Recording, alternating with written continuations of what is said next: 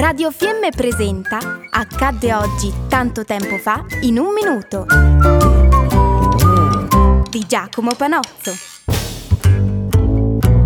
Salve a tutti e bentrovati. Oggi andremo a parlare della guerra di Crimea, un conflitto molto importante nella storia dell'Ottocento e nella storia, anche un po' incredibilmente, italiana.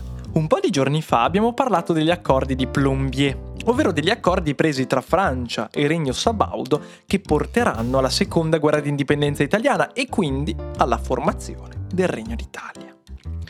Manca solo un antefatto all'appello, della quale non abbiamo parlato. Come mai la Francia decide di aiutare il Regno dei Savoia? Beh, in qualche modo avevamo risposto, avevamo parlato del volere di Napoleone III di estendere la sua longa manus sul nord Italia come lo zio Napoleone Bonaparte. E da una motivazione giustissima, ma di fatto non è l'unica.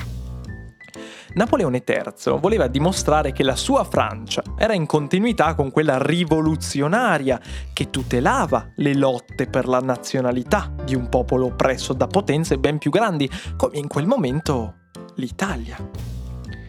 La situazione italiana non era affatto però sotto le luci della ribalta, anzi era mal considerata da molti e Camillo Benso, conte di Cavour, sapeva di aver bisogno di altre potenze per sconfiggere gli austriaci.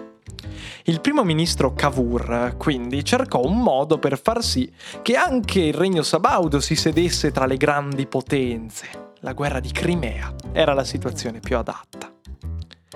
Questa guerra, scoppiata nel 1853, vedeva contrapposta la Russia zarista nella sua perpetua ricerca di uno sbocco sui mari caldi, in questo caso tentava di conquistare la penisola di Crimea sul Mar Nero, contro un'alleanza composta da Impero Ottomano, Impero francese e Regno Unito, che cercavano di impedire l'allargarsi della Russia nel Mediterraneo.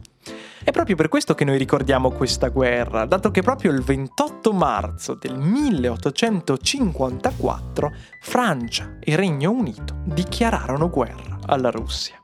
Un anno prima della fine della guerra, quindi nel 1855, Cavour fece la sua mossa. Il regno sabaudo dichiarò anch'egli guerra alla Russia e si schierò a fianco delle potenze occidentali, certo, della loro vittoria. Il piano era ben congegnato ed infatti funzionò. Nel 1856 la Russia venne sconfitta e al tavolo dei vincitori non si sedette solo la Francia, la Gran Bretagna e gli ottomani ma anche il regno di Sardegna, entrato all'ultimo in guerra, ma che poté dire la sua sulla situazione di oppressione dell'Austria in Italia, avvicinando le sue posizioni con quelle francesi, dando il là per gli accordi di Plombier prima e per la proclamazione del Regno d'Italia poi. Noi invece ci sentiamo domani, un buon proseguimento e grazie mille per l'ascolto. Abbiamo trasmesso Accadde oggi tanto tempo fa in un minuto di Giacomo Panozzo.